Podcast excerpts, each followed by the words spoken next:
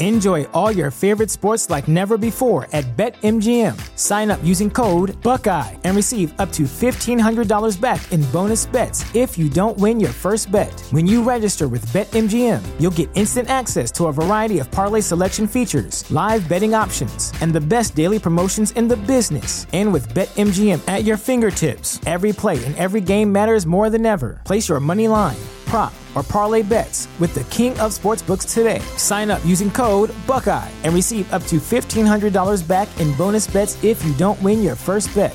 BetMGM and GameSense remind you to play responsibly, twenty-one plus and present in Ohio, subject to eligibility requirements. Rewards are non-withdrawable bonus bets that expire in seven days. Gambling problem? Call one eight hundred gambler in partnership with M G M Northfield Park.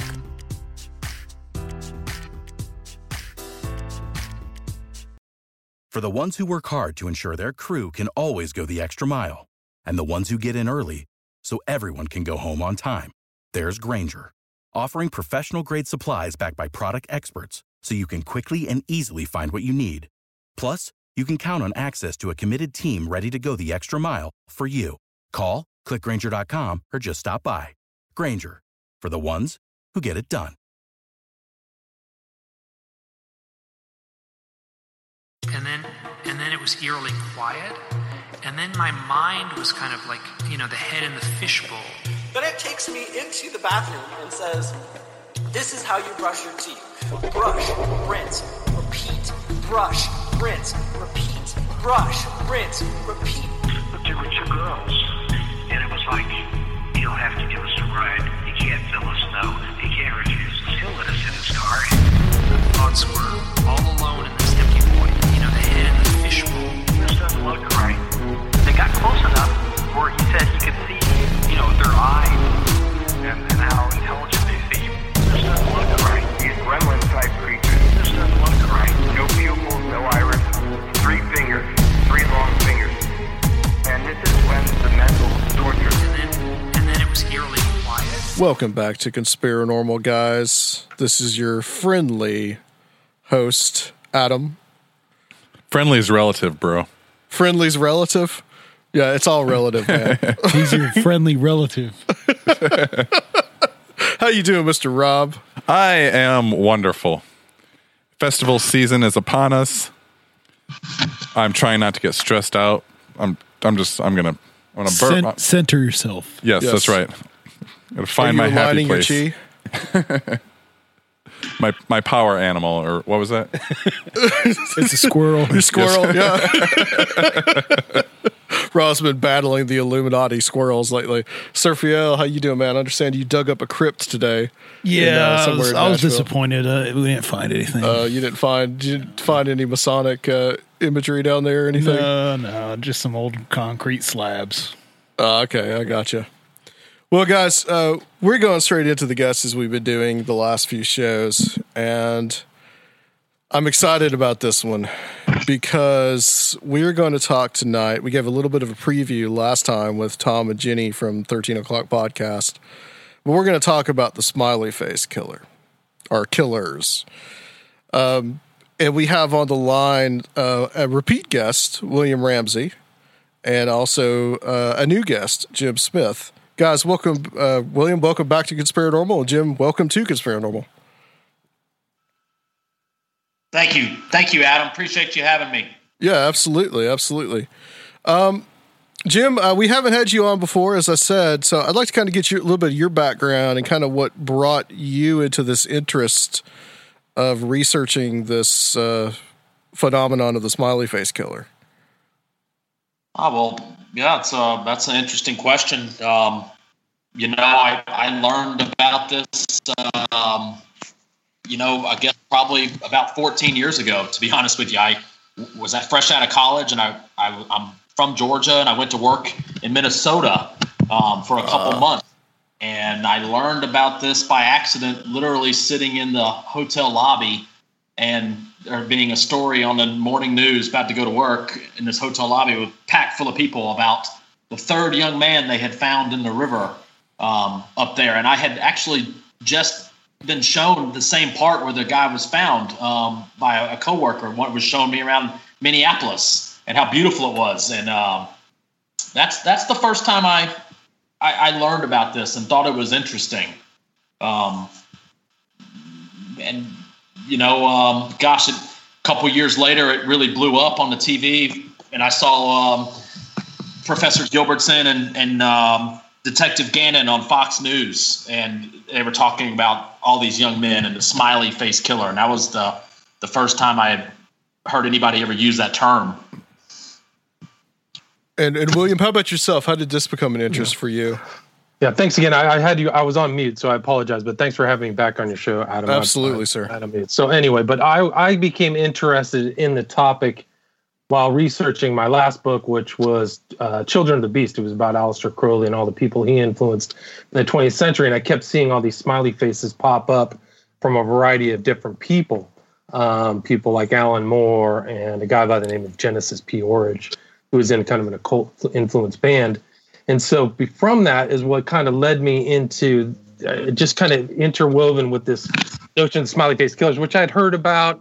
I, I kind of understood that, you know, this kind of events had happened in the past, and I wanted to kind of figure out, was this happening now? And so probably early twenty sixteen was when I really started researching, and the first case that came across was a guy by the name of Joey LaBute, out of Columbus, Ohio, and he disappeared out of a bar in the short north part of the northern part of the downtown area.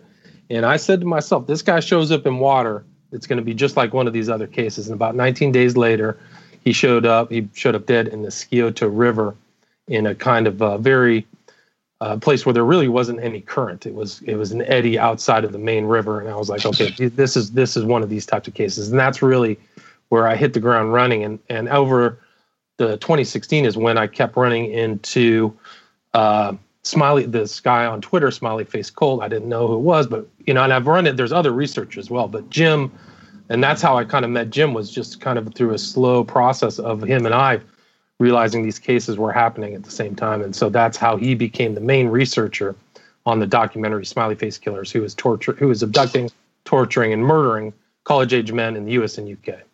So what is a typical...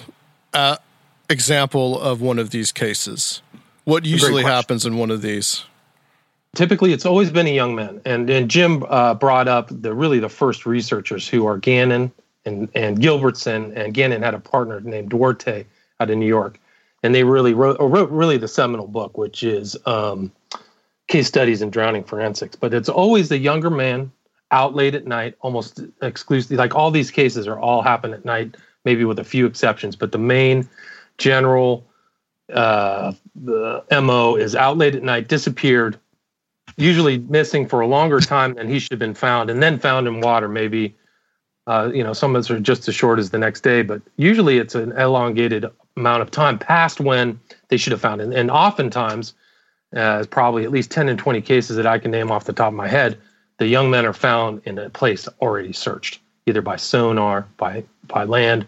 I mean, literally search. And you can watch, and you've seen the movie, mm-hmm. you can see that they have the underwater teams on people like Wilkins and some of these other cases, uh, Wilkins out of Bristol, U K, where they're clearly, you know, looking in the air pond, and then he shows up, you know, two weeks later. So those those those are what would be styled the Smiley Face Killer phenomenon. And it's associated, got that name because some of these cases, the early researchers found the typically it would be a spray-painted smiley face of some style or nature close to it. And Jim and I have talked about it. We've we've come to think that it's kind of a semi-misnomer. I mean, even though the smiley faces are associated with the cases, you could take that that kind of uh, imprint away, and these cases would still fit that same type of sure, phenomenon. Right. And disappear.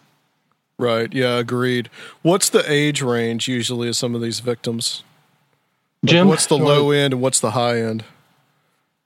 You know, um, I, I debate this with people a lot. I mean, I've seen cases uh, that I could show each one of you guys where the youngest is, there's been a handful of thirteen and fourteen year old young kids. Um, but most people think it's just college age kids, but a majority is between eighteen and I would say thirty-five is the majority. But you will find some people on the on the older end, and you and the earliest. You never see children ever. But thirteen, I've seen a couple times, fourteen, fifteen a couple times, sixteen a couple times. Um, but seventeen, eighteen through up to thirty-five is the most. Okay.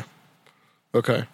So, so I, in the documentary, uh, I noticed that there weren't anybody, I think, I would think under the age of eighteen were, was included.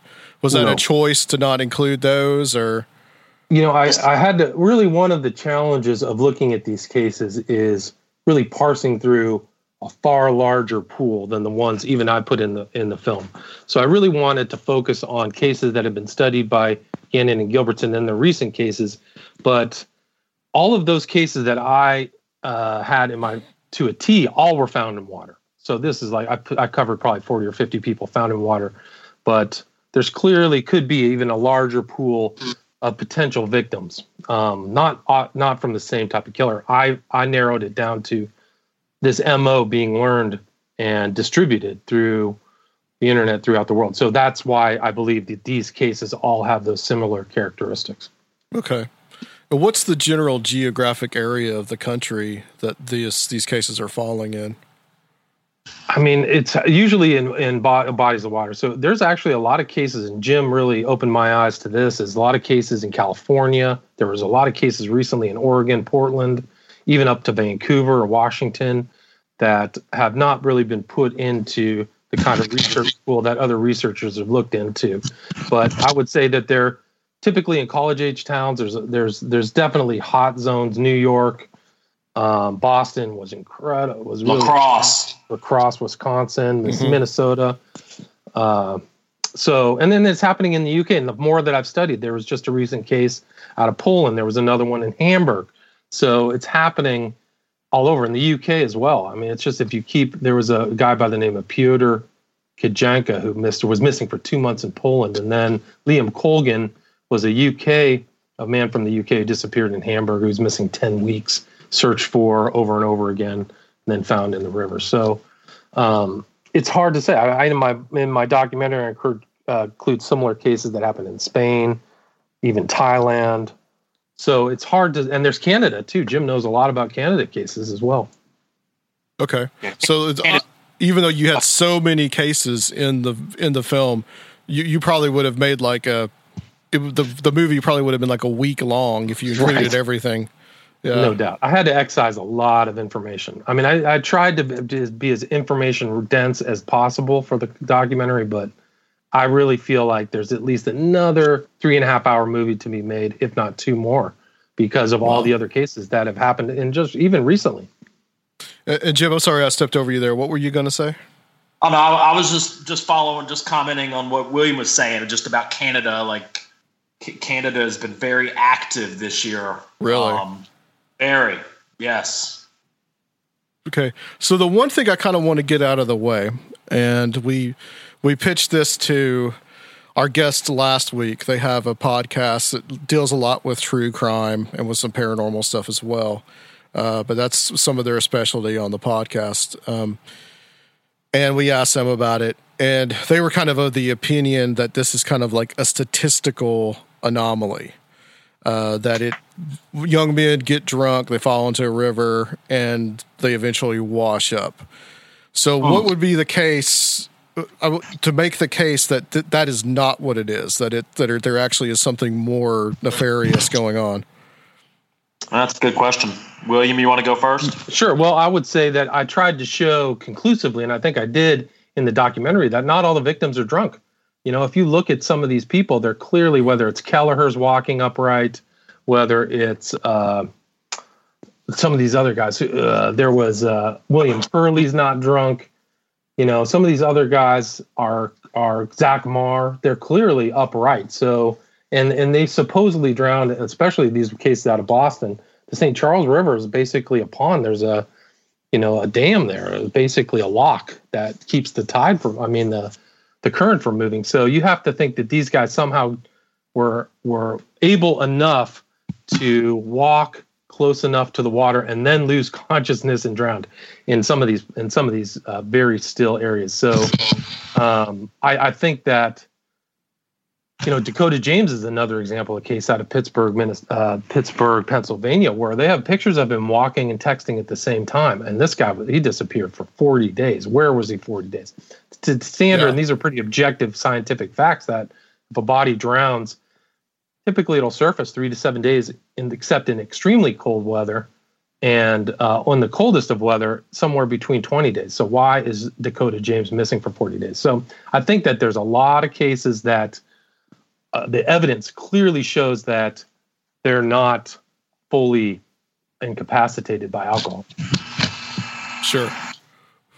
Uh, Jim, you have anything to add to that? Or yeah, I mean, I, I, I love it. I love being asked that question because, um, you know, the evidence is out there. I mean, look no further than my Twitter account and what I've been doing for four years and about how many missing cases that I immediately tweet out or post about men that have vanished and how I will say, this guy's going to be found in water.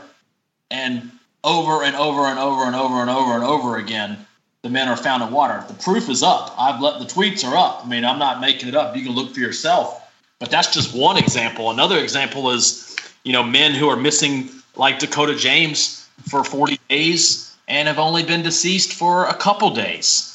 Um, right. No explanation.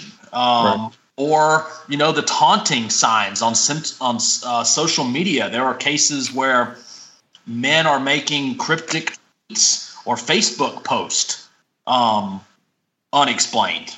Um, men who are great swimmers, sober, uh, lifeguards. Right. Um, who drown, you know, or areas that are searched over and over and over again with sonar and dogs and divers. And Dakota D- Dakota James is a perfect example because I showed in my documentary that they the police were asked right there at the conference when they found his body, when was it searched? And they said, this just this last weekend. He, I think he showed up on a Monday morning. So I suspect his body was put in there Sunday night, a very quiet time, which makes sense. Yeah. Has anyone ever encountered anyone throwing a body in? Has there been any witnesses that have said that they saw somebody that was suspicious around the area and then afterward the body was found? Not to my knowledge. Okay. Um, yes. Um, there have been cars. There have been vans in cases. Um, you know, not necessarily as much, but there have been cars caught doing strange things before a young man has been abducted. That's I, true. What is it? Anthony Urena? Urena, they had two cars. You know, he starts walking down an alley. And, I mean, these people are smart. These are not dumb criminals. This, these people are being taught a protocol to follow, and they know where the cameras are. It's not by accident that these people are being caught. I mean, people disappear right out of, as soon as C C T V is out of range, and people are gone, never seen again. Um been cars caught, um, but again, nobody's investigating. No one's following up. No one's getting the footage. Um, there's a lot, a lot more is out there, but if you, if law enforcement's not, they're never going to find it. That's a great, that's a great point, Jim. Because in my documentary, I bring up the case of this one homosexual killer by the name of Port, who was using G H B, and they found that he was tied to at least four deaths. But when they went back through, he, they found out he was involved in long-term criminality that involved dozens of young men. But the, the only reason he got caught is the family demanded to see the C C T V. And they yeah. asked the police, who was that guy with my brother? And the police didn't even know. So that's just, and now there was an inquest in the U K. I don't, the results actually, I think, have come out within the last month or so about the incompetence of the police in dealing with that case. And Port was highly suspicious. He killed people and dumped them in the same church ground, and nobody thought that that was suspicious. So there's, all, I mean, th- th- I think that's an exemplar of what's possibly happening. Well, I think it's an exemplar of the larger issue of what's happening with these young men's deaths. So let's talk about some of the first cases. Um, when are these first cases? And uh, I want to particularly focus on a couple that were in New York, in New York City. Uh, cases where pretty much the two men, their bodies ended up in the same area. Right. That was Patrick McNeil. And do you remember the other guy's name, Jim? Uh, Falcon. Falcon. Yeah. Adam so they were both in the in the water tr- uh, treatment facility? Yeah, so many. I know what cases you're talking about. That's also another common theme, is that the same area areas have multiple victims. Um, you know, there's been others in that same area, Adam, that you were talking about. In fact, Anthony Urena, that we were just talking about with the cars, um, he was found in the same area ten years later, you know? Yeah, the Patrick McNeil case is often, I refer to it, and I think somebody else did, as victim zero, one of the earliest victims. College student, I think he went to, you know... Uh, N Y U. N Y U or something like that. This is nineteen ninety-seven? Yeah, yeah, ninety-seven. Okay. Um, was walking down the street. Witnesses saw him vomiting, incapacitated. A car was following him. He disappeared, ended up in the water treatment facility down the Hudson River in uh, the Bay, New York Bay or whatever it is over there, downstream. And it took like five or ten years to, for the family to obtain the autopsy report. When they did, and this is all detailed in case studies and forensic drownings, when they did obtain it, they found out that his, their son had been tortured with what looked like a blowtorch on his upper body, and there were Jeez. there were there was evidence that showed that he had been restrained, you know, so like he was in a chair or something like that. So, um, yeah, that's a remarkable case. Adam Falcon was the other gentleman. A year like, later, right? Almost a year before. later. Yes. Yeah. And what was the specifics on his case? He, it's hard to remember exactly because there's so many cases, but he was right. a New York student, um, was on the soccer team, was last seen at a bar, you know, a, a superb athlete, very smart, you know, um, upper echelon just of young men, and vanished from a bar out and um, found in the river pretty much very close, I believe, um, pretty close to where McNeil was. Who, that's, again, yeah. that's what they call him victim number one. Um, I I tend to disagree a little bit with that. I mean, I've seen a couple cases in the early nineties um, that are the exact same. Not very many, but it seemed to really explode in nineteen ninety-seven, ninety-eight. Hmm. I wonder what was going on then that uh, made that happen. Well, I Why think that, that it was the ad- advent of kind of the internet taking shape, uh, ah. communications, stuff like that. I think that there's something going on with those types of uh, some type of communication through, you know, message boards or something like that. There's also a big cluster of them in Boston. Uh, I want to talk about some of these cases as well, um, because you make a lot of good points about those in the documentary, William. Thanks. Yeah, I mean, the Boston cases are remarkable. That's definitely a nexus point. There's been very recent cases, notably Zach Marr and a guy by the name of Kelleher, both uh, close to downtown. There was another one that that was uh, William Hurley was a notable case, but there's a whole bunch of others. But the Zach Marr case is pretty disturbing. He's out at a bar in, uh, I think it was one of the oldest bars, if not the oldest bar in downtown Boston. There's just... Uh, reports that are different. He said he told his family that he, the, the bouncers wouldn't let him back in. Mm. The restaurant disputes that and supposedly walks over and drowns in the same area that they find the body of Kelleher and uh, Hurley, which is, uh, was it the Saint James River? But, the, you know, that's a very suspicious case, another missing for a longer time. Kelleher was the same thing. He was last seen at uh, Paul Revere Park on the north side of the river.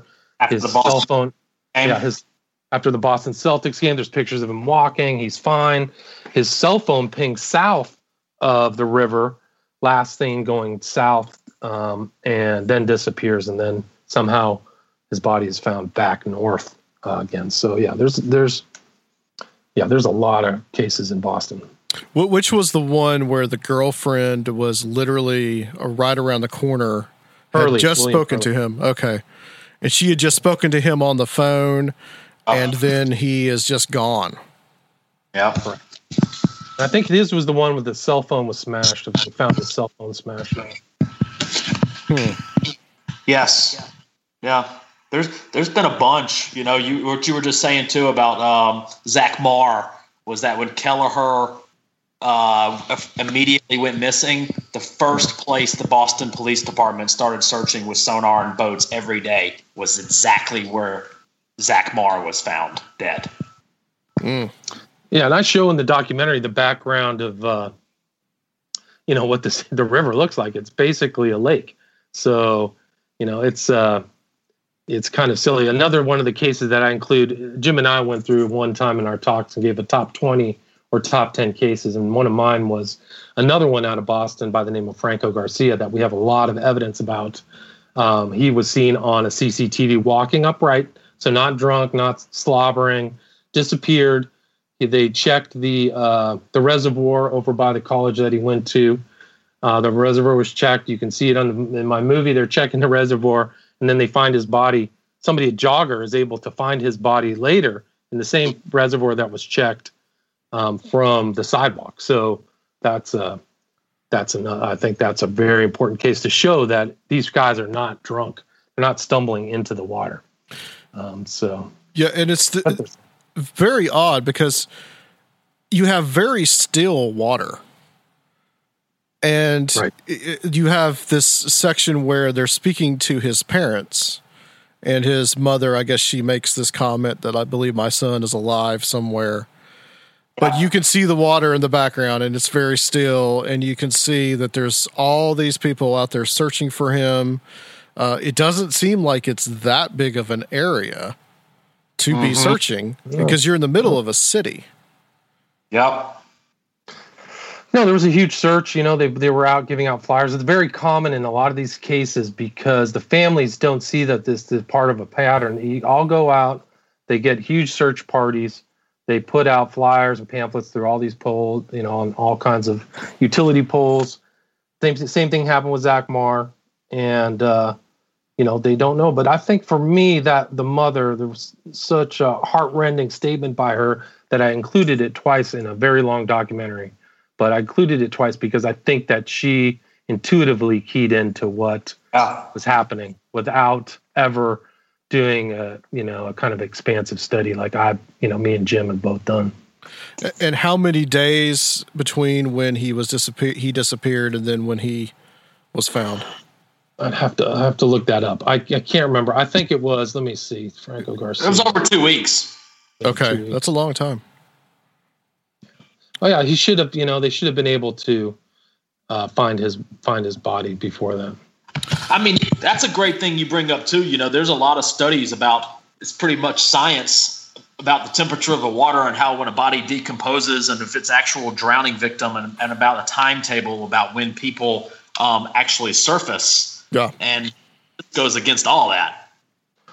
Franco Garcia disappeared February twenty-first, twenty twelve. His body was found at April eleventh, twenty twelve. So roughly forty days, which, uh, you know, fifty days. So he was missing for a long time. Wow. Okay. So almost two and there's months. A, there, there is a kind of, uh, unfortunately, a lot of the, the, the autopsies have not been made public. You know, they're not public. So you don't know what the state of the bodies are in.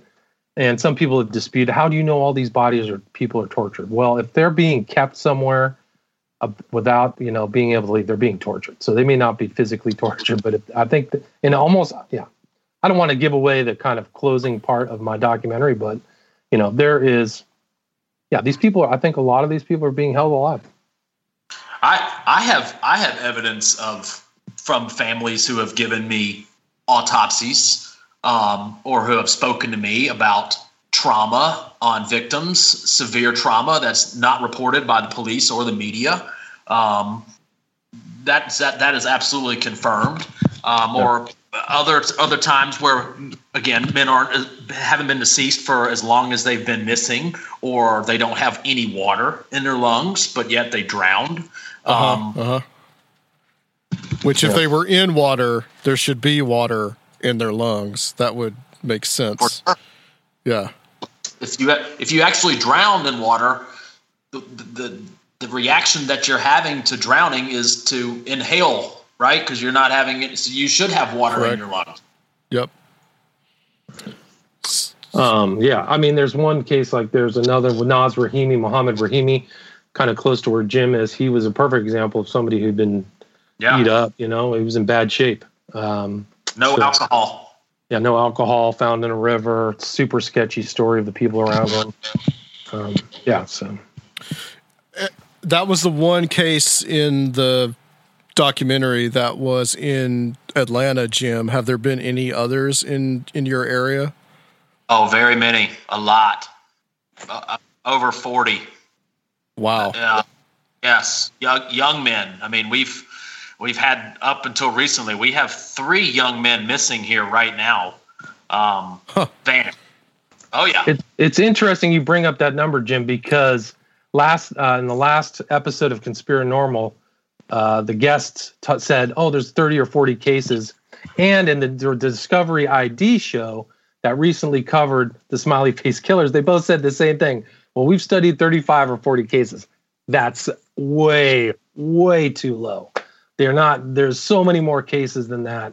It's at least two hundred, one fifty. Oh, yeah. There's two. There's forty in Atlanta, forty in Minnesota, forty in New York, forty in Chicago, sixty in Sydney. There's cases all over, and, and, and that I didn't even touch in Australia. There's problems in Amsterdam, oh my God.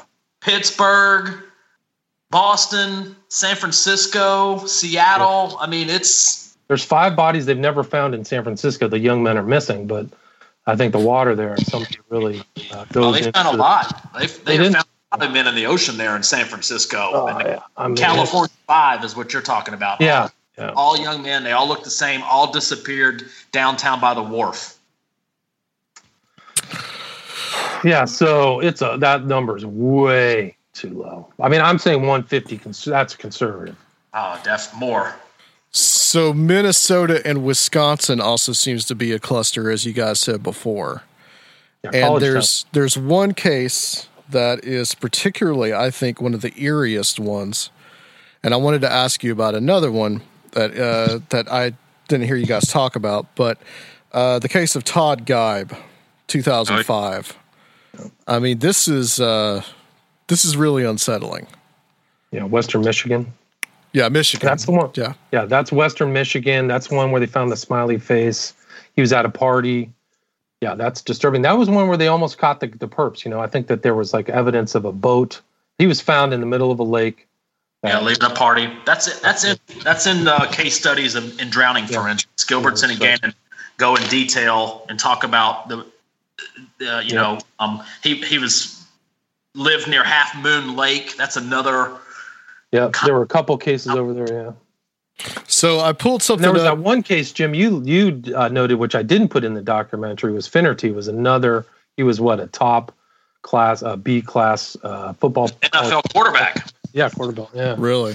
Finnerty, Western, that was Western Michigan. Yeah, but God was the curious one because something like two years after he died, they found a smiley face on his gravestone. Yeah. yeah. That was interesting. And uh, like I said, very unsettling. But it, well, Adam, you know, I tried to discount the the involvement of the smiley face in these deaths, and I sure. couldn't discount it because I found them in some of these other cases. Zach Marr, somebody found one. Deacon Wilkins. Um, it's recent cases, so and all spray painted, believe you know. So it's all spray painted stuff. But um, I, you know, I kind of went through an exhaustive in within an exhaustively researched documentary, I went through and showed all of these occult references of the smiley face, you know, that are around. So uh, it is something that's used in acid house music and uh, this kind of underground. And uh, still to this day, you'll see it on celebrities and people like that wearing icon- iconography like that. Well, I wanted to read this about uh, the Todd Geib case. Um, this uh, p- paragraph here, I pulled this up. I did a search on him today. And this uh, Casanova, Michigan. Yep. Mm-hmm. Rob, are you familiar with that place? You're from Western Michigan, right? Is that Western Michigan? Yeah. Nope. Never okay. heard of it. Rob's from Manistee, so I don't know if that's close to where he's from or not. I think mm. it's close to Grand Rapids. So, uh, well, since God was last heard from during a series of cell phone calls between twelve forty-seven a.m. and twelve fifty-seven a.m. on Sunday. At twelve forty-seven a.m., he called the friend who had driven him to the party to say that he'd had enough and was walking home. He then called a friend at twelve fifty-one a.m., but all he said was, "I'm in a field," before the phone call cut off. The friend called back and heard only what she thought was either breathing or the wind before the call ended. The phone was then used twice over the next few minutes in an attempt to call the friend back, with the last attempt ending at twelve fifty-seven a.m.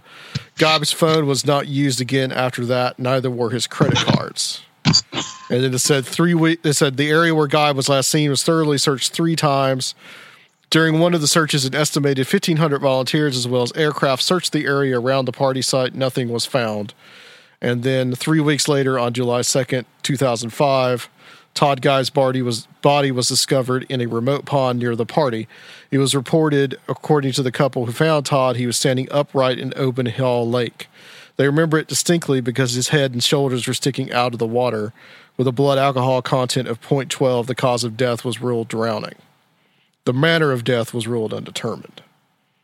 And so yeah. the Michigan police closed the case. So in that one, there's actually kind of a... You almost have a witness to it because he's on the he's on the phone. Right. There's been other cases like that where yep. victims call. I can think of multiple cases where the victims are calling family um, late at night that's in a, in a taunting manner, and people hang up.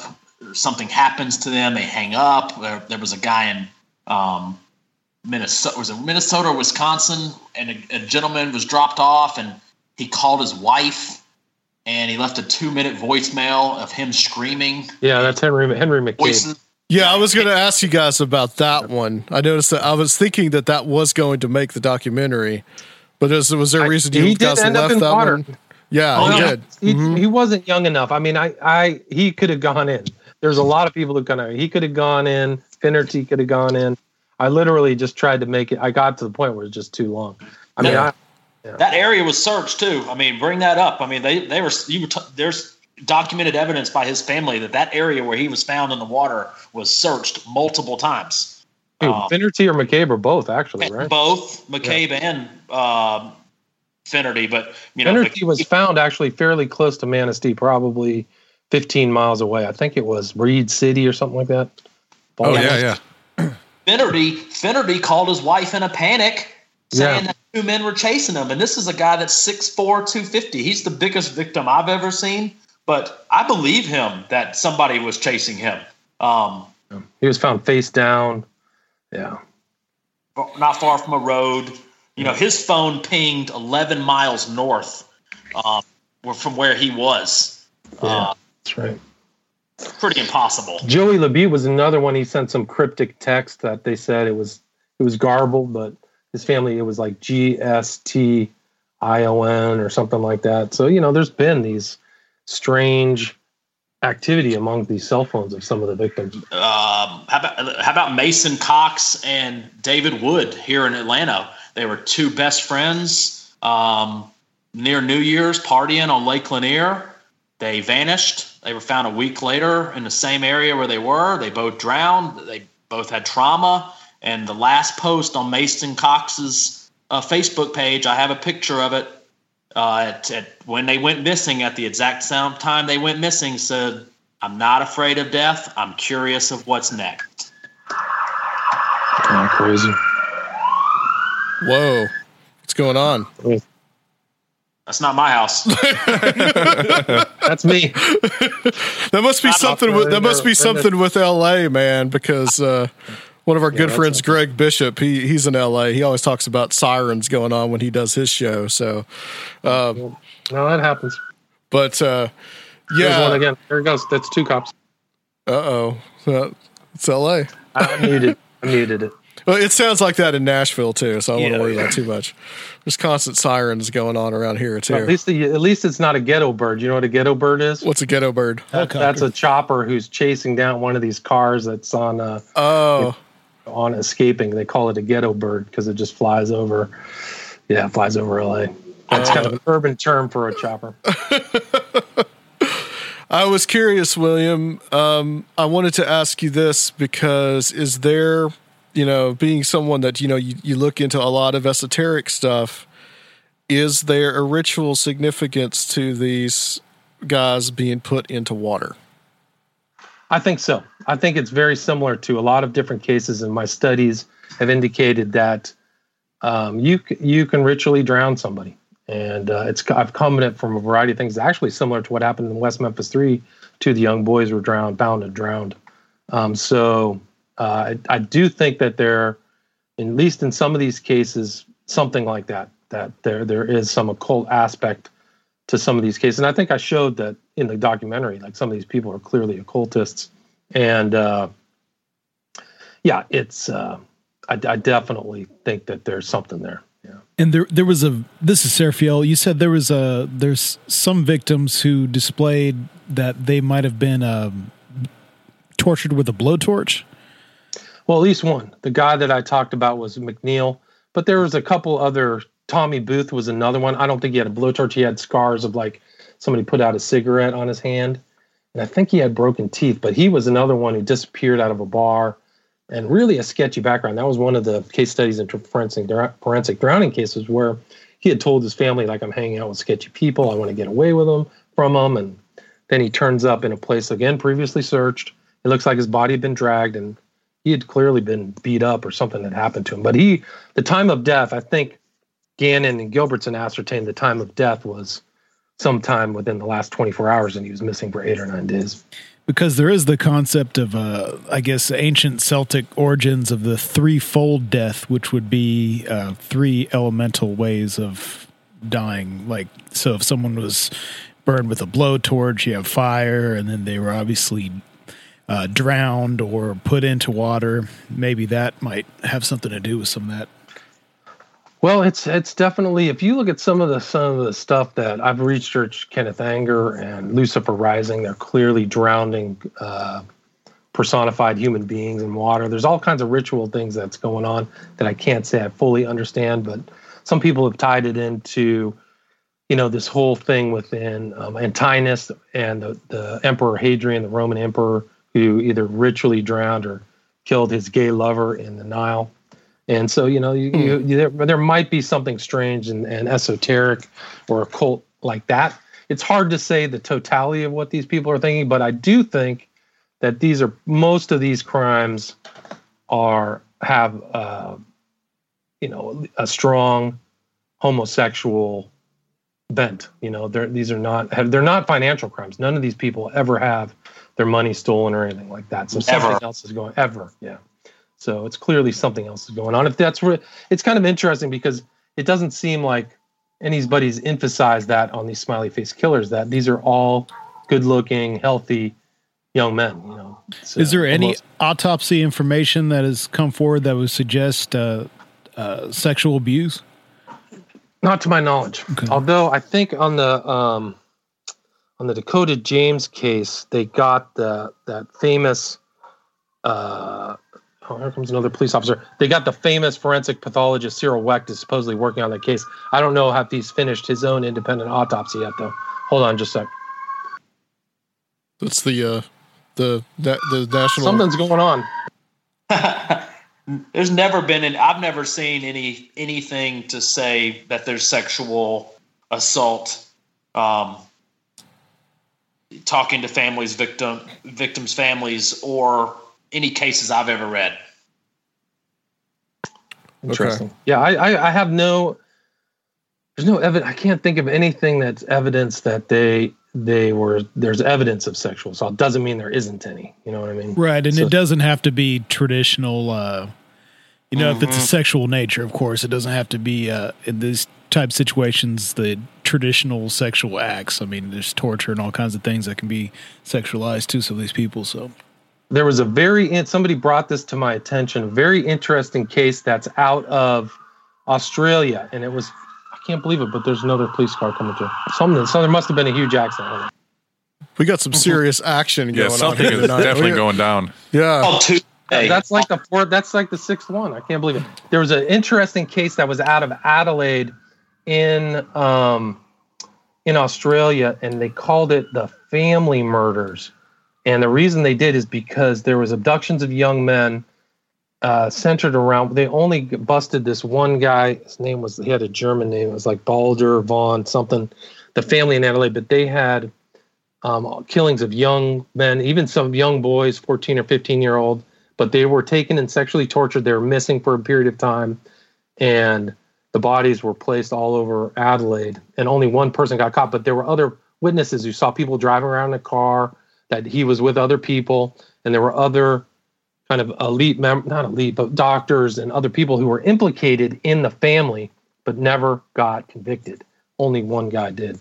And I, that case, I think, is probably something very similar to what's going on. It's interesting, too, that you, on your last podcast, you talked about Herb Baumeister uh-huh. and the supposed ghost at his place. But this is a homosexual killer as well, who, you know, they don't know, I don't, they don't know the totality of how many people he killed, but he had at least twenty bodies or something like that, right? Wow. What? You there? Yeah, we're here. Yellow. Okay. Oh. Well, like Herb Baumeister, so, you yeah, know, these are tying. Yeah, I mean, they, they found, st- the, I think they said that they were like eleven bodies possible total, but they were scattered throughout the entire, uh, the entire property. So they really, they don't know, honestly, how many it could have been. And at the same time, uh, Baumeister was, that was going on. There was also this I seventy killer that was killing all these people. And it was all around the same area of Indiana and uh, Ohio. And they've always thought that uh, Baumeister might have had something to do with that, but I think it turned out to be another guy. But huh. it really makes you think that, uh, you know, obviously in these cases, if it's happening throughout the country and in the U K and throughout the world, that you're dealing with like a whole network of people that are doing this. Yeah, I did. I'd never have thought that it was one independent killer. It's yeah. groups and individuals. You know, my conclusion is that it's an M O that people have learned. Um, and yeah, so, you know, Baumeister, it's interesting too, you bring up I seventy because at some time in the early analysis of the smile, what's known as the Smiley Face Killings, there was a tie-in to, I think, the I seventy. Like they thought that somebody attached to that freeway was going between Minnesota, you know, Wisconsin, right, Pittsburgh, yeah. all those places. So that, that it's much broader than that. And perhaps I mean, the bodies gonna, being disposed in water is a way of uh, recognizing each other for these people. Perhaps. You know, there might be some copycat thing going on. I think there was some copycat uh, things happening. There was a, a girl, young girl who was dumped in the river in, in Sacramento that Jim and I talked about. We thought was a copycat type death, even though it wasn't a young man, you know. But, uh, yeah, I mean... Well, that raises still, an interesting question uh, because, I mean, obviously this is focused on men, but have there have there been many, any or any similar kinds of deaths involving women as well? There was one that I thought of was the this killer out of Truth and Consequences. He he called, I think he was called the Death Box Killer or the Happy Box Killer, where he would go to the same bar and he had women who would help him drug and then abduct these women and torture them in some kind of torture chamber. And he, they don't know how many, and then he would bury the bodies in the desert. They don't know the totality of how many he killed. I wish I could remember his name. There have been, there are a few women cases. There is no doubt. There's one here in Athens, Georgia, and it was um, a student at the University of Georgia in Athens, and she disappeared on the way home from the library.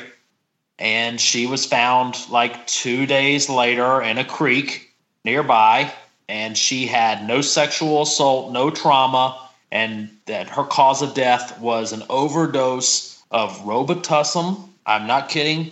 And her cause of death was hypothermia, not drowning.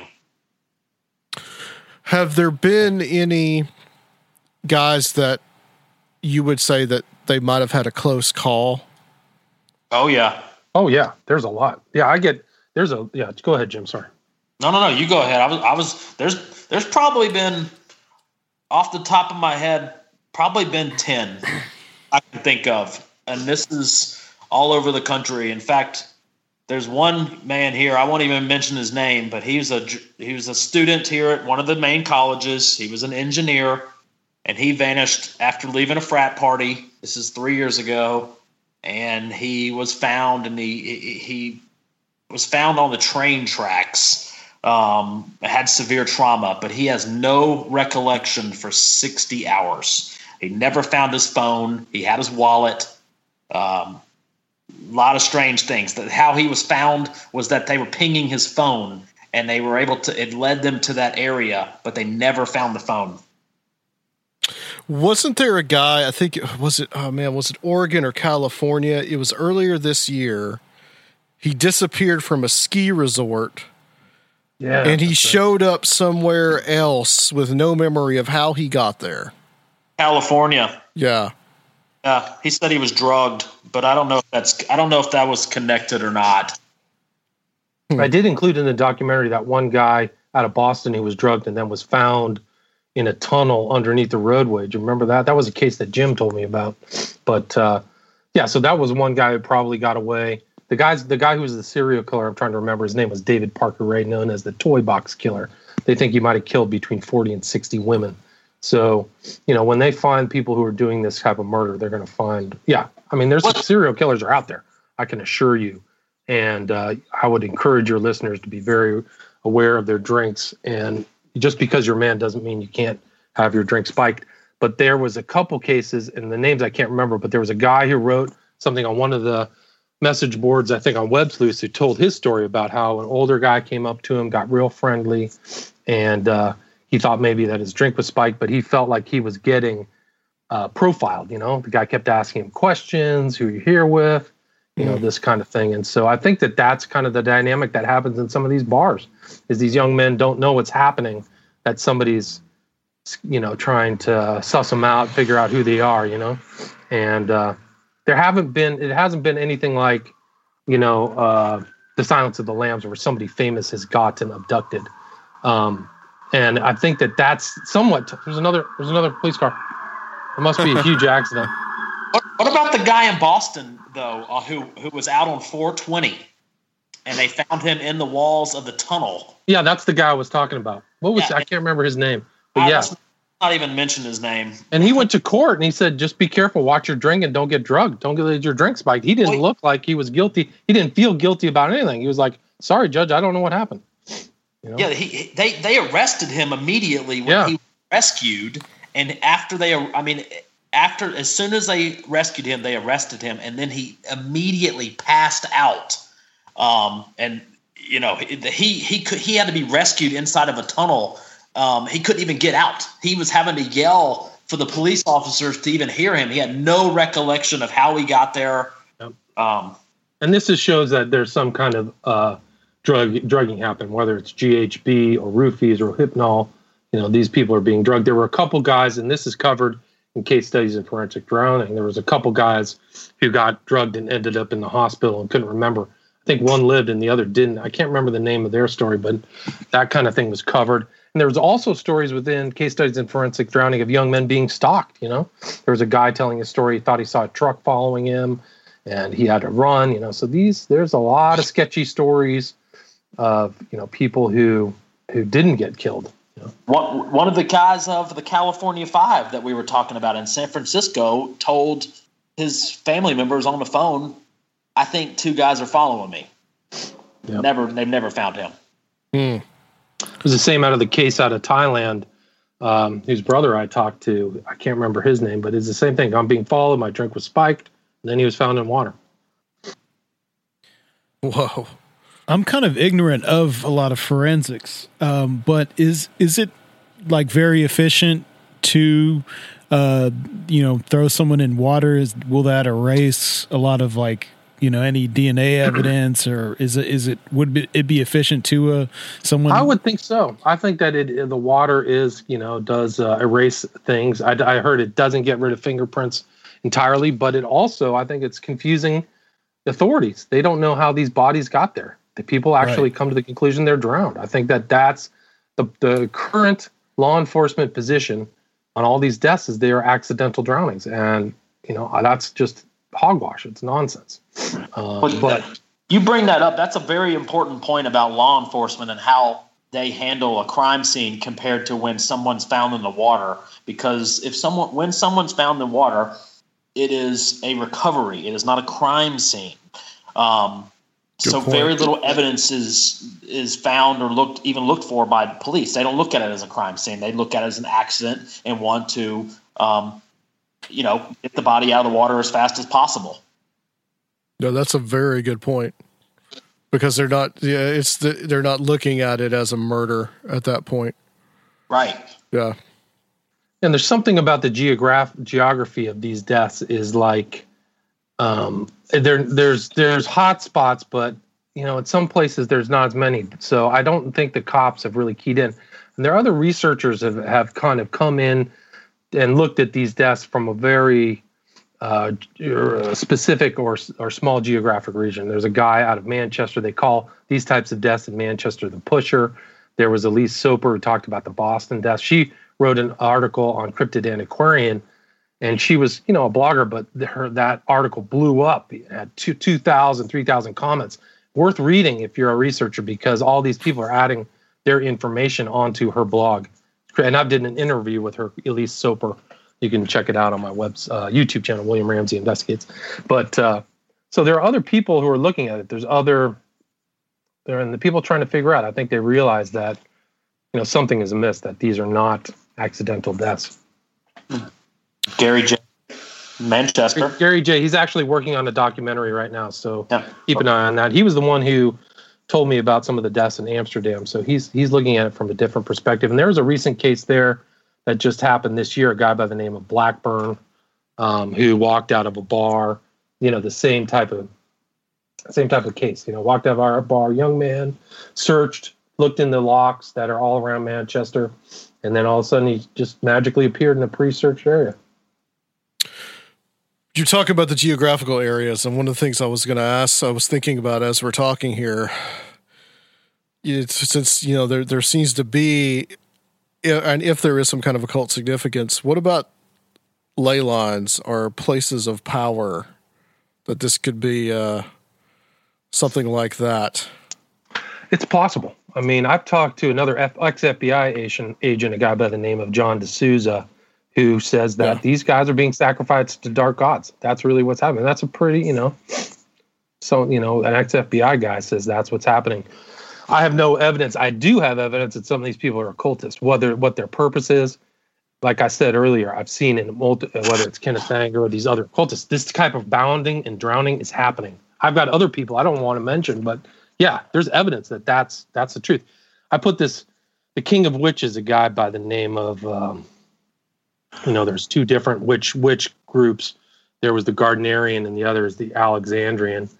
And that Alexandrian, I put up a video of him performing this kind of witchcraft ritual where he's bounding people, and then they ritually drown this idol in water. You know, so why are they doing that? Any any kind of insight on that, Jim? Do you have anything to add to that? Um, you know, not not really. I mean, um. I agree with what William's saying. It's just, you know, I don't, I don't know. I, I see, I've seen evidence a lot with the moon, um, hmm. you know, but as far as rituals, it, a lot of the stuff is very, it seems that way in some of the cases, just because um, it seems like dates are very important. Um, the moon cycle in some cases, um, you know, the end of the month, every month is yeah. always busy. That's another reason how you can tell something's going on. End of the month. You, Halloween, New Year's. Christmas, right? I mean, even the statistics back up what what at, what William just said, too, about, you know, there's been studies and about majority of the men who are found in water were during the winter months, and it starts in October up into Halloween all the way in through after New Year's. And it, pretty interesting. Yeah, I mean, and I think there's been bodies dumped on Christmas Day, you know, kind of mockingly dumped. So those are that's happening. Anthony Urena, who we were talking about in New York with the cars that we keep bringing it up, he was found on Christmas Day. Yeah, in a puddle of water. His family said he was in like three feet of water on the other side of Manhattan. He was last seen on the eastern side and ended up down closer to Hoboken. There was a hot spot of all these bodies found around Hoboken. Yeah, so yeah. The significance of the smiley face. I want to talk a little bit about this with you, William. Um, the kind of the occult significance to that. Because you, normally when I think of occult symbols, I don't really think of the smiley face. But you do some interesting work in the documentary, kind of tying some things in. Right. I mean, I think that it has an, an esoteric, you know, there's there's an exoteric and an esoteric meaning. I think that smiley face is happy. But among the occult, I do believe that it represents... And you can see this in, in Moore's The Watchmen, this comedian starts off the thing. It's all just a big joke, which is a theme of of kind of cruelly that the universe is a big joke. And these kind of chaos magicians, you see the smiley face featured in the kind of uh, cult segment of uh, Fight Club, you know, when they are doing their Operation Mayhem. Um, so you see this all through, and I include that in the documentary. So you see it from a bunch of different angles. I believe that that's what that signifies, and it's used. And it goes back into some of these occult-fluenced bands that go back to the acid house scene, and that's really where, you know, the gestation of the usage of that symbol comes from. Does it have any antecedents in occultism? Not to my knowledge. I've seen it used by Burroughs, and okay, a lot of these guys are William Burroughs. He was a homosexual who believed in like a, a homosexual cult, and you know, if you look at like some of the people I feature in the documentary, they're big Burroughs admirers. Right. But yeah, I mean, you, you and I include it. It's almost in so many movies, the smiley face symbology. Even the most recent iteration of It included at the intro, one of the characters making a smiley face on a window pane.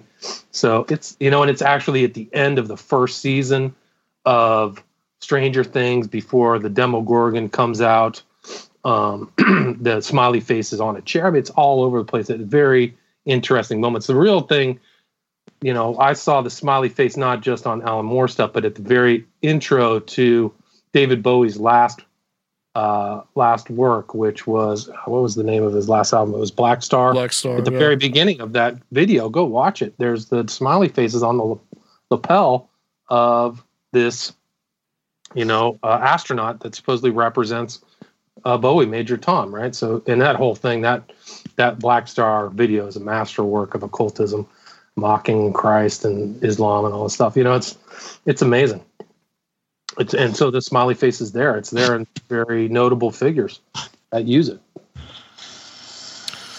Jim, uh, we were talking earlier about, before we started the interview, about the Atlanta child murders. And since you're down there in Atlanta, uh, we talk about some of the connections, uh, reading a book about uh, serial killers, and there was an interesting passage that was in it. But uh, do you see any connection between that and... Uh, because, you know, Wayne Williams, um, he was caught because he was trying to throw a body into the river. Mm-hmm. Yeah, I don't think there's any connection, to be honest with you. Um, totally different. Younger children. Uh, these were all pretty much African-American children. Um, no, I don't, I don't, I don't, I personally don't see any, any connections. Okay. Well, what would you say, gentlemen, about uh, what guys can do to make sure that this doesn't happen to them, that they need to be as careful about what they're doing just as women are careful? Oh, for sure. Maybe, maybe even more these days. Um, William, what do you think? I'm sorry, I missed that last last question. Could you say that again? Well, what uh, people, what guys can do to be careful? Oh, right. Well, you know, just the same thing women do. Travel yeah. together. Don't leave your friend behind drunk. Don't get drugged. Don't trust people who want to give you a ride. Um, you know, some of these, like Scott Radel out of, what was it? Radel was uh, one of the cases in either Minnesota or Minneapolis. They think there were guys traveling around literally hunting people. And that's what his father said. So, you know, you got to really be careful. And a lot of these uh, murders have happened at after events, whether it's a sporting event or a music event. One was Jimmy Slack, another one out of Pittsburgh, a very another case where they searched the area, didn't find his body, and the, and then he showed up in, in the river. Um, so you really got to just got to be careful. And uh, the the younger men, college age, are a target. And I think that the thing is, is they don't realize it. They don't realize it generally that they could be a target for nefarious purposes. Um, I do believe that, yeah, I mean, the Joey LaBute case is interesting for a lot of reasons, but what was happening that weekend was the um, Arnold Schwarzenegger weightlifting competition, or Mister Universe, something, I forgot the name of it. Mm-hmm. And I think that, that, that within that pool of people, you will probably find one of the S F K murderers. Um, that would be my suspicion, because I think that these crimes are tied into the mobility of the modern age. And um, that's just my kind of suspicion about a lot of these cases is somebody's traveling somewhere and leaving and not leaving a trace, you know? Um, so uh, you got to really be careful. It's really dangerous out there. I don't know what, you know, I think that people, women can get drugged and men can get drugged too. Yeah, and the, there's a very easily. strong correlation of drugging with all these cases. A lot of them, Jenkins, and just goes on and on. What What about bring up while we're talking about this? But let's talk about the apps being used to meet and hook up with people. Yeah, great. About great. How it looks like a lot of, in the last two years, maybe that a lot of victims being found in water are going to meet people. And people speculate they're hooking up with people on Grainger or these new apps that you can for, you know, anonymous sex, um, and how men aren't even having to be violently abducted, that they're walking into a trap.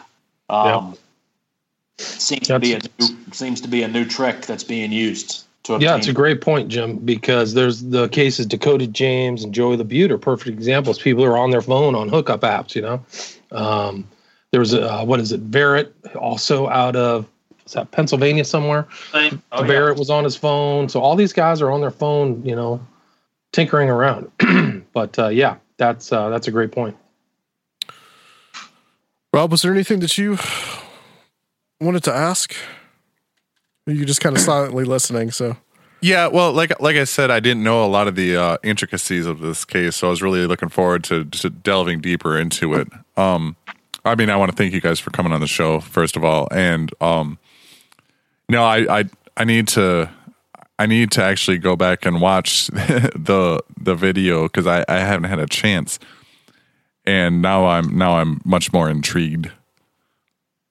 There's a lot more cases, I think, than the public knows. Yeah, I was uh, under the impression that it was. Yeah, I, I think, unfortunately, Gilbertson and Gannon wrote that first book.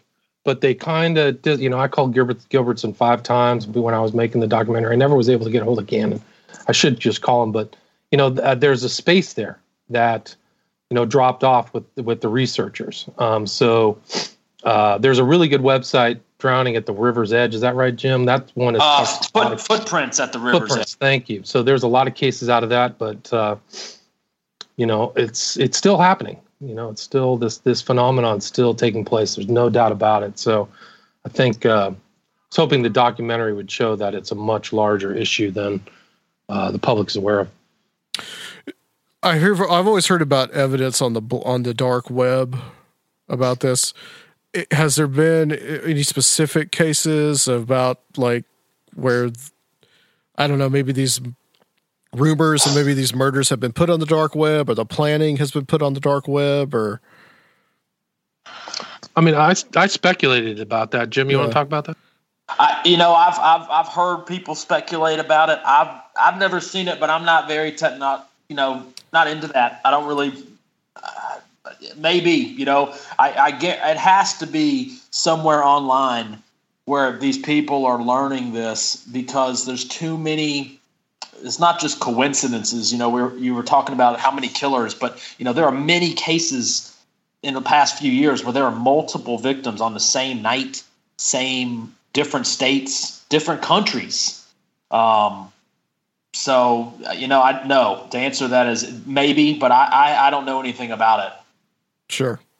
You know, I did cover in the, in the, the documentary, this, this, this kind of water torture that takes place within some of these kind of kinky, like uh, fetish sites and stuff like that. So I do think that, that there's some kind of underground on the web that exchanges this type of information.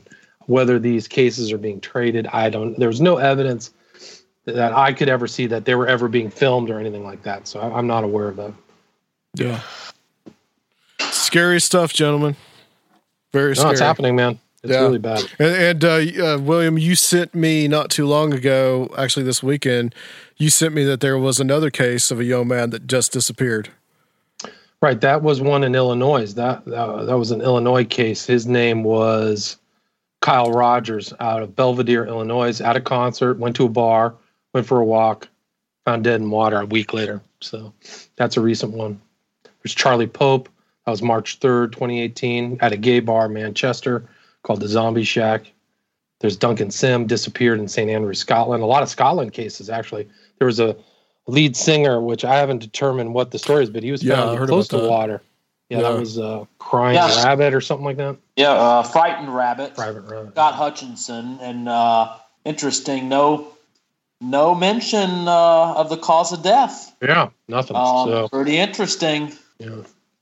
And, you know, there's a lot, a lot of these statements. One thing that's really common is, like, the media will just jump to a conclusion and say, there's no sign of foul play, or no foul play wasn't suspected, or all this stuff. And it's like, these are really suspicious cases. How can you say that right away? And uh, D'Souza actually had a very good talk about why these cases are being covered up for a variety of different reasons, because they don't want to panic the public. They don't want to panic. The colleges don't want to panic the parents that there's a problem. A lot of these guys are college students, you know, um, or post-college. Dakota James is a graduate student. So they don't want to. They don't want to create a panic among the you know citizenry that there could be an issue. So a lot of these cases are. I mean, especially Boston. Could you imagine if there if Boston people came out and said, "Hey, there's a serial killer preying or killers preying upon men"? Funny, in Boston. Funny, you should say that. twenty colleges there. Right. There's a lot of colleges here in Nashville. And some people have uh, equated it or likened it to the, the mayor of Amityville when they're, you know, when Jaws was out in the water. You know, you don't want to panic people. There's a lot of money involved. You know, don't, don't do this. Boston is absolutely, since all of the pressure from the public about these cases, they are absolutely keeping any case where a young man is found in water under wraps. They more so than any other place in America right now. And the, the chief of police came out and denied that there. He, it was interesting that he would actually make a public statement, which I found fascinating. A recorded public statement. There's nothing to be afraid of. There's no serial killer in Boston, right, or something to that effect. Mm. Mm.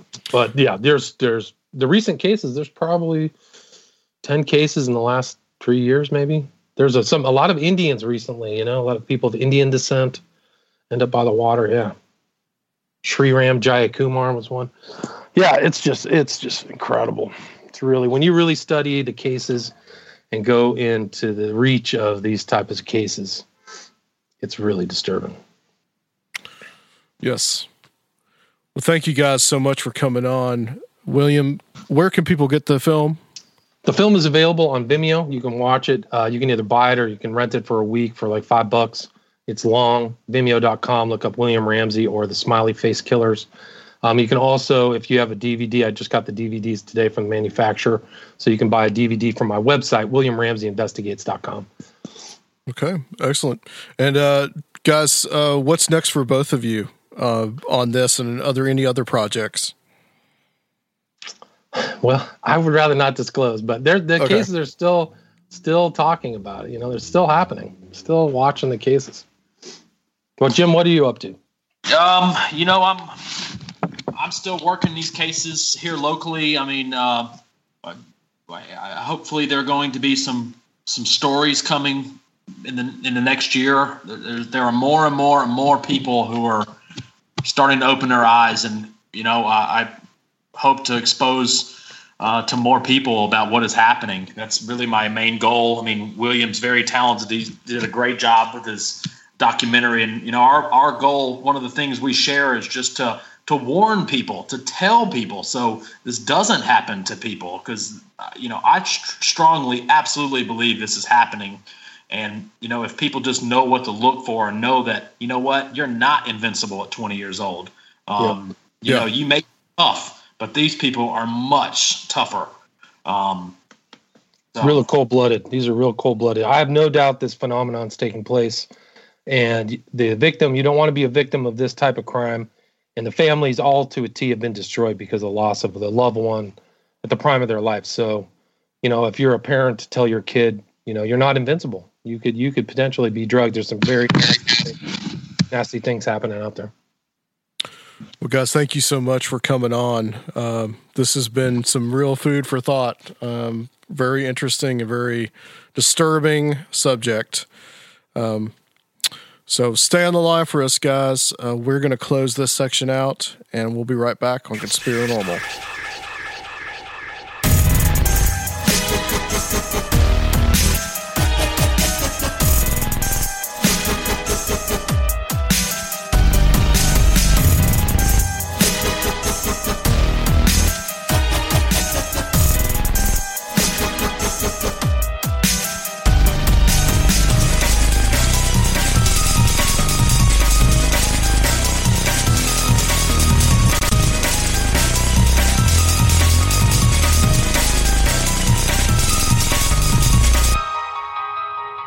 And we're back. That was an interesting interview. There's a lot more to this than I thought there was. Yes. Like, as far as, like, I, I didn't know it was an international phenomenon that they were looking at. I didn't, you know, I didn't know that there was um, literally hundreds of cases that they're looking into. I don't know if that makes me um, more into the idea that it's sort of a, a a planned, connected kind of thing, or if it makes me feel more like it's um, makes me lean a little more towards the statistical side of things. I, I definitely have a lot of stuff I want to look into now, though, because it's international and stuff. Well, because it's international, yeah, yeah. so it's so widespread, and there's so many cases that um.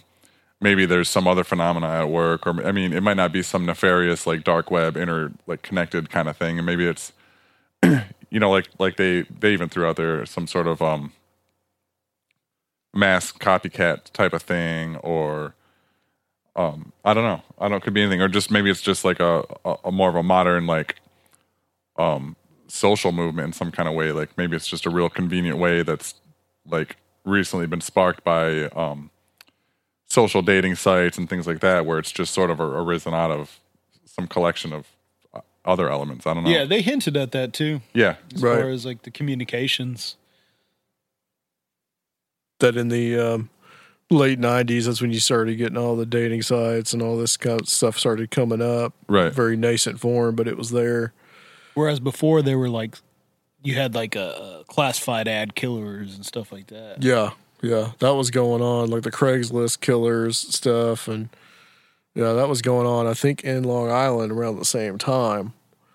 Uh, and actually, Tom and Jenny just talked about that on one of their one of their last episodes. So, yeah, that that's interesting too. Um, uh, it's just, it's very, it's a very, like I said before, very unsettling aspects to it. Um. Just people disappearing, and also the fact that it could be a whole group of people that seems to be kind of coordinated. Almost like there's a very cult-like mentality to some of this as well, uh, which we'll talk about that a little more later. But, yeah. Serfiel, do you have any, any thoughts on, on that, on this show? Uh, it was it was real interesting. Um, I would just I would like to hear someone with a little more on the inside, or or with a little more knowledge, detailed knowledge of the occult and practices and history, kind of delve into it and be able to pick apart some possible symbolism and stuff like that. Right, right. Yeah, just kind of pop what popped into my head while we were talking to William in the gym was about the ley line significance. And why he, particular places. Yeah. And when he mentioned Truth and Consequences, New Mexico, we both looked at each other, because that's, does that figure prominently in the Downard stuff?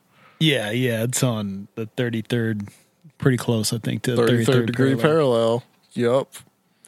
So uh, there's all that too. And I believe Los Angeles is pretty close to that as well. That's a whole other can of worms, though. Yeah, I didn't but want maybe some synchro mystic stuff to this, you some know, some synchro yeah. mystic shit, man.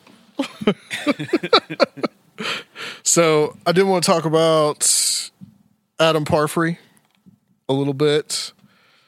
Um, had just kind of really been introduced by you to who he was, really. And then he passed away at the towards the beginning of this month at the age of sixty-one. Yeah. So I kind of wanted to get you, you know, who was Parfrey? You know, what did he do? Well, he was a he was a publisher. We started Feral House, which has been, like, my favorite publisher for a long time. And the goal was really to uh, publish things that were, you know, really uh, uh, kind of marginal, or push the limits of free speech, or wild, crazy ideas, or suppressed information. So, I mean, it, it was all over the place, from, you know, art to conspiracy theory to cultural movements and history. And, you know, it was just really influential. uh, in spreading a lot of ideas that kind of came to define a lot of the, the counterculture of the nineties and, and uh, late eighties and then beyond, of course. And he had a book called Apocalypse Culture. Yeah, I believe that was the first one, and it was like a it's a collection of kind of the most, the craziest, most uh, out there, obscene ideas uh, that, you know, he kind of saw as a uh, reflection of the the chaos that uh, you know we're living in now, or that the the world was, our civilization was going into. Right. Yeah. Uh, he also, what did he publish? Did he publish uh, The King Kill thirty-three Degree? Did he do that? Yeah, that that was well, that was in that was just available, you know, to to the underground pretty much, and he first published it in Apocalypse Culture as a, you know, as the first mass uh, publishing of that. And of course, he was that was probably most instrumental, and he also put other downer tracks in the follow-up Apocalypse Culture two. And uh, then published the Chronicles of, uh, or Carnivals of Life and Death that we reviewed. Okay, right. But he was friends with a lot of uh, the counterculture people of the late eighties and nineties, a lot of like the anti-P C backlash, uh, Boyd Rice, a lot of people like that. You know, Boyd Rice, like the Satanist? Yeah, yeah. yeah. Okay. Oh, and he was, right. he was, I'm pretty sure Parfrey was uh, friends with LaVey also, and Feral House published a few LaVey books, um, just all over the place, you know, in that, that kind of late eighties, early nineties uh, counterculture. And he also publicly Unabomber, didn't he? Yeah, yeah. I mean, like Apocalypse Culture is is crazy book. There's all kinds of extremists, uh, murder, serial killers, crazy conspiracy theories. I mean, it's just all over the place. Obscene art that had, you know, Supreme Court cases based on it, and just all the, the most out there ideas that were uh, going on at the time. Yeah. This, uh, some real, some also real crazy stuff. Um, and we were actually, we, you and I had talked about getting him on the show. Yeah. Uh, yeah. It's, pretty unfortunate. Um, well, th- there's a generation out there that's kind of disappearing. Uh, yes. Because, you know, not too long before that, Brad Steiger, who was an uh, author about various Fortiana subjects, he died at the age of, like, I think, eighty-two. And he had Art Bell before that, as we talked about before. So it always kind of comes in threes. Uh, Lauren Coleman is... been uh, putting some stuff up on uh, Twilight Language about some of these deaths, all these researchers that have I died. I haven't looked at it since the yeah. last episode. I'm gonna have to check and it out. I'm gonna have to try try to get uh, I'm gonna have to try to get Ken Thomas back on the show. We can talk a little bit about Parfrey, because I think him and uh, him and Parfrey had a collaboration. Yeah, they so, did the uh, secrets and secret and suppressed books. Yeah. This is uh, it's important that we try to get some get some of these guys on. Absolutely, and I'm just kind of worried. Be around forever. Yeah, I'm worrying that, like, man, I was so I feel like I was so dependent on Feral House, you know, and now it's like if if they're not gonna continue, um, hopefully, you know, someone will be able to continue it with the same mission. But uh, you know, I don't I don't know who can really take take that place as far as like large publisher, as far as really nice books. I mean, you've mm-hmm. seen some of the coffee table stuff they got. I mean, it's it's a great publisher, but uh, hopefully someone will carry the torch. Yeah, well, let's hope so. You know, there's a, there's a whole other younger generation coming up. So, um, did you guys hear about this school shooting in Santa Fe, Texas? No, I have not. Yeah, yeah. This happened on Friday. I don't hear news. That's probably a good thing. I get, I get all my news here, actually, during the podcast. That's probably a good thing that you did not hear about it. But once again, kid walks into a school and starts shooting. This happened on Friday, was that the eighteenth? May eighteenth. We're recording this on the uh, twenty-second. They were so, not assault rifles, though, this time. What was it? I believe is a shotgun. Was it a shotgun? Yeah. So this was about what? Maybe like I think they said like thirteen kids or something. I don't even know, man. I've got so burned out on it that uh, I didn't. I kind of tuned it out, to be honest. So I thought I'd get you guys' thoughts on this article. Um, it was said that he get he did this because a girl spurned him at school. And this has been all over Facebook. And uh, Vice actually wrote an article about this. Now, actually, they caught the kid, so it's not he gave up, much like the one in uh, in Florida. So I'll read this, and I'll get you guys kind of thoughts on it. I love some the some of the language in here as well, too. You kind of pick up, you know, Vice's obvious political leanings. It's only been four days since a student opened fire on a Texas high school, killing ten people and injuring thirteen others, but a narrative is already emerging in the media. A girl had something to do with it. Sadie Rodriguez, a mother of one of the victims, says she was told secondhand by her other children that the alleged shooter, Demetrios Pagortzis, aggressively pursued her daughter, Shanna Fisher, before the attack. He kept making advances on her, and she repeatedly told him no, Rodriguez told Los Angeles Times reporters. Rodriguez said ultimately stood up to Pagortzis and publicly embarrassed him. A week later, he opens fire on everyone he didn't like, she said. But there are doubts about Rodriguez's claim, including reports from family friends. Matt Pierce, one of the journalists who wrote the Los Angeles Times story, tweeted, "They're saying that the mom was largely out of her daughter's life, and so they're asking how she would have learned details like that." But no matter its veracity, the claim has worked its way into the narrative of the attack. A B B C story about the Friday shooting at Santa Fe High School is headlined, "Shooter Killed a Girl Who Rejected Him Publicly the Previous Week." The Guardian ran with "Mother of Victim Says Her Daughter Rejected Santa Fe sus- Suspects Advances." As for U S A Today, "Texas School Shooting, Gunman Targeted My Daughter Because She Rejected Him, Grieving Mom Says." It actually sends a chilling message to young women, which is, here's the cost of saying no, said C J Pascoe, an associate sociology professor at the University of Oregon who studies masculinity and sexuality in high school. What would be really great is if journalists would take that moment to perhaps highlight the expectations of masculinity for young men and to perhaps open a discussion about alternate ways to be a man. People are bombarded with the idea that so-called real men are dominant, competent, and heterosexually successful, explained Pascoe. Those messages, which also suggest that women owe men their time and their bodies, can box individuals into an impossible ideal and leave them flailing or worse, lashing out. Research indicates that men who think they're not masculine enough might be more inclined to overcompensate. A twenty thirteen study of more than one hundred undergrads at a private university found that men who received feedback indicating that they were feminine tended to have a more negative view of homosexuality and more support for the Iraq War. They also tended to be more interested in buying an S U V.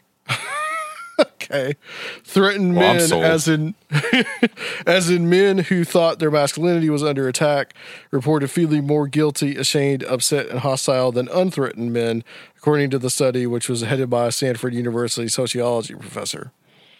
The worst thing for boys, for young men at least what they tell me, is to be told that they're not a man, Pascoe said.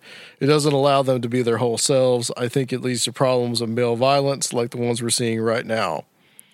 Mass shootings in the United States overwhelmingly committed by men are often linked to violence against women. This at le- is at least the second recent shooting at an American school to be publicly connected with romantic rejection. In March, a seventeen-year-old Maryland student shot two classmates, including sixteen-year-old Jalen Willey, who had a prior relationship which recently ended with the shooter, according to a statement by local police. The media seized on that detail as the Associated Press and several publications that syndicate articles from the A P Wire service promptly dubbed the shooter a lovesick teenager. But as Salon dot com writer Amanda Marcotte pointed out on Twitter, there is nothing lovesick about believing a girl is your property and she should die rather than reject you. The lovesick term itself makes it seem as though being rejected is an illness, said Kirsten Gruys, an assistant professor of sociology at the University of Nevada, Reno, who studied how college-age men see masculinity. We need to be teaching young men and boys that when their feelings are hurt, when they feel their love is not returned, that they have control over how they react.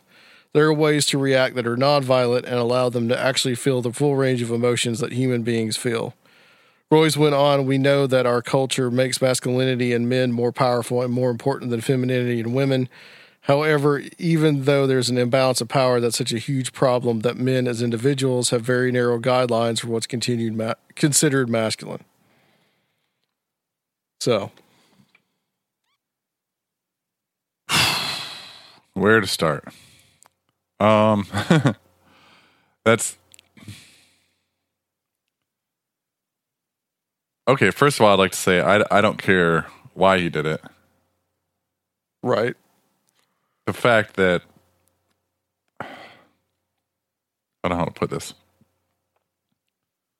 I've had my feelings hurt many times in the past, and I didn't shoot anybody. I know I know hundreds hundreds of other people that have been spurned or rejected or whatever, and they didn't grab a shotgun and kill a bunch of people that weren't connected to it. Like this, this just, I don't know. This whole thing just seems. I don't know. It seems ridiculous. Like the So okay, so we need to we need to teach we need to teach young men that um if a girl rejects your advances, you shouldn't go out and shoot them. Like we really need to teach that to people. Yeah. I mean, I, I feel like there's there should be responsibility laid at somebody else's feet here, not just the general population. And then that's what always happens in these cases. It's like, oh, it's because all of America teaches boys this, or because all of America teaches girls this. It's like, no, this this dumbass kid just did something horrible, and there's probably a, a probably some other thing going on in his life or his family or something that that caused it. I don't know. I don't know. I don't know why this keeps happening in our culture, and I'm sure that there is some cultural thing to it because it happens more here than other places. But I don't think that's it. Agreed. Any thoughts on that, Serfiel? No, not really, but just how how these things are being politicized. Now, obviously, yes, the majority of violence, the majority of murder, especially mass murder, serial killers like we've been talking about, they absolutely are men. And a lot of that probably does have a lot of cultural significance. Um, however, the way that a lot of this stuff, it seems like as soon as it happens, becomes like part of this, the current discussion, battle of the sexes, whatever you want to call it, so soon and becomes, you know, politicized, kind of bothers me, but whatever. I mean, I understand some of the critique, but It's, I don't know, man. It's almost like blaming, you know, it almost feels like the blame is spread so much and yeah. people have so many ideas of how they want to reorganize an entire culture. And it's like, that's what I'm saying. How, yeah. you know, how are you supposed to do this? But I mean, then again, I don't know. I don't want to be too politically incorrect, but, you know, there's biological basis for. Um, for violence, also, it is very cultural, but you know, there are you know there there's a lot of darkness. That's in- a good point. I think a lot of people want to shy away from the fact that this could be an instinctive biological thing left over from when we were, we're running terrible. around. We are primates with clubs, I mean, like beating women over the head and dragging them off somewhere to try to create children. Like that's that was our history. Thousands of years ago, and we're dealing with the remnants and trying to act civilized on top of it. And you know, there probably is. There's you know, testosterone and various other chemicals and various, especially when you're a teenager, random things going through your head that not not to justify anything, but no, but there's terrible, there's terrible things within men. Absolutely, yeah. But Agreed. is is a cultural.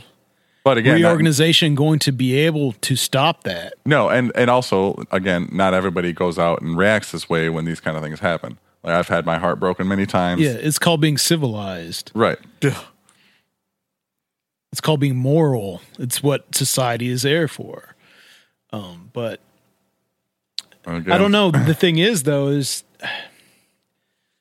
I don't know how to quite art- articulate it. Um, but I mean, this kids obviously a monster, and uh, I I'm not going to accept blame, you know, for being a man, for uh, being, you know, pretty normative man.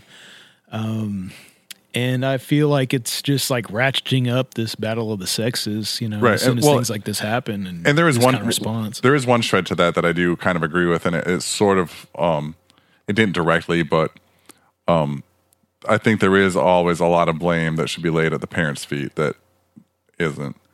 You know, I can't imagine raising a child that would ever imagine, or ever even consider, well, maybe consider doing that, but would never go through with it. Would never like take it to that kind of extreme. You know, I don't have sons, but like, I still just think that if yeah, you, you if, come if, to if the you, point to disrespect, if, if you raised a child much? that was like that could openly communicate with you, they would come home and be like, "Yo, this girl did this and that," and you know, you'd be able to talk it out with them. They wouldn't just like steal a shotgun and go to school and shoot a bunch of people. So I think I think maybe the disconnect, maybe why a lot of the stuff is happening, is because there is a disconnect between parents and children. You know, we're letting PlayStations and cell phones and T Vs raise our children. We don't have parents raising our children, and I think that that's probably a lot of it. I'm not blaming T V. I'm not blaming PlayStation. I'm not blaming cell phones. I'm directly blaming the parents. You know, talk to your kids once in a while. Yeah. I don't know. Maybe. The other thing about the article, too, is that we don't even know if that story is even really true. Right, because yeah, the mother was yeah. It's just instantly being yeah. being politicized into this. Right. The she made a statement of something that she had heard possibly second or third hand. She told the uh, whatever media was there on the ground, and it got run with as a story. And then gets posted all over Facebook. And so we have no real way of even knowing unless the killer himself says it, and that that was the, that that had anything to do with the I mean, motivation there, of killing there, that there, girl. Yeah, there are problems with, you know, male entitlement in our society. And just look at all the sexual violence. I mean, it's it's absolutely, absolutely yeah. it's terrible. Um, but where is it in that? Where is it in society's narrative that like it gets to that level? I mean, I just, I don't, I, I don't know if that's, you know, oh, this is a consequence of, you know, I don't, I guess what, what, what they would call rape culture or something like that. Like, does this really, uh, is this a consequence of that, that a mass murder? I mean, I don't, well, I don't know. I do agree with the, sort of like the, the statement that, you know, there's, um, it's insulting to women when you say, oh, that, you know, if you tell a boy, oh, you run like a girl, where it's also, I think it's just as bad if you tell a boy, like, who hurts himself, a young boy, and he's crying, oh, be a man. I think it's just as damaging in both cases. And one thing I want to bring up, though, also is that, um, you know, the, in, in the, what's not recognized is in the in the male world too, growing up, is that no matter how much you try to, you know, make a male more sensitive, he's got to deal with other males, and that is where, you know, that's where it really goes down, and that's yeah. where people really get hardened and become the monsters. You know, I feel like so. It's true. Well, there, yeah, there's there's a lot of there's a lot of aspects that, you know, are in this, but I, I just feel like it's so uh, it's so politicized that, you know, even myself right now, I mean, it's like I, I feel like oh oh shit, who's gonna hear this, and oh, everyone's gonna well, judge exactly. me. Yeah, you, you want to you know, be P C about it. It's not a conversation like, that people can really have. Well, you know, like look at like say like. You know, when I when I was, and I'm not one of the, I'm absolutely not one of these like men's rights people or no, these types, no. you know, at all. Like we're, we're not the one out in the Red Pill Club or whatever the hell no, that's called, the manosphere. yeah. But like you said, though, there's there's other elements like that where, you know, when I was a teenager, um, I had a hard time with dating simply because I was sort of a sensitive guy. You know, I was into art and music. Yeah, same and, here, same here, man. And you know, I saw all these girls that I liked dating these like asshole macho dudes. Not to lay the blame on young women for being attracted to that kind of thing, but it's just a general truth. You know, a, a lot of women, I'm not going to say all, but a lot of women are attracted to that kind of macho mentality, and it breeds more of that macho mentality. So, but at the same time, you can't just like put out an edict and like, you know, uh, run a news story saying that, oh, young girls should not be attracted to this anymore because it's going to turn in, it's going to start breeding serial killers. You know, something interesting on that real quick. I remember uh, the, uh, what was the documentary about the, the cult, uh, the uh, cult of that guru out in... Um, A Wild Wild Country? Yes. Now, after that came out, I saw so many men posting on social media how strangely attracted they were to the woman who was the like de facto liaison leader. And so it was basically oh, them yeah. saying like, oh my God, you know, I'm attracted to this monster, domineering, mind-controlling, violent person.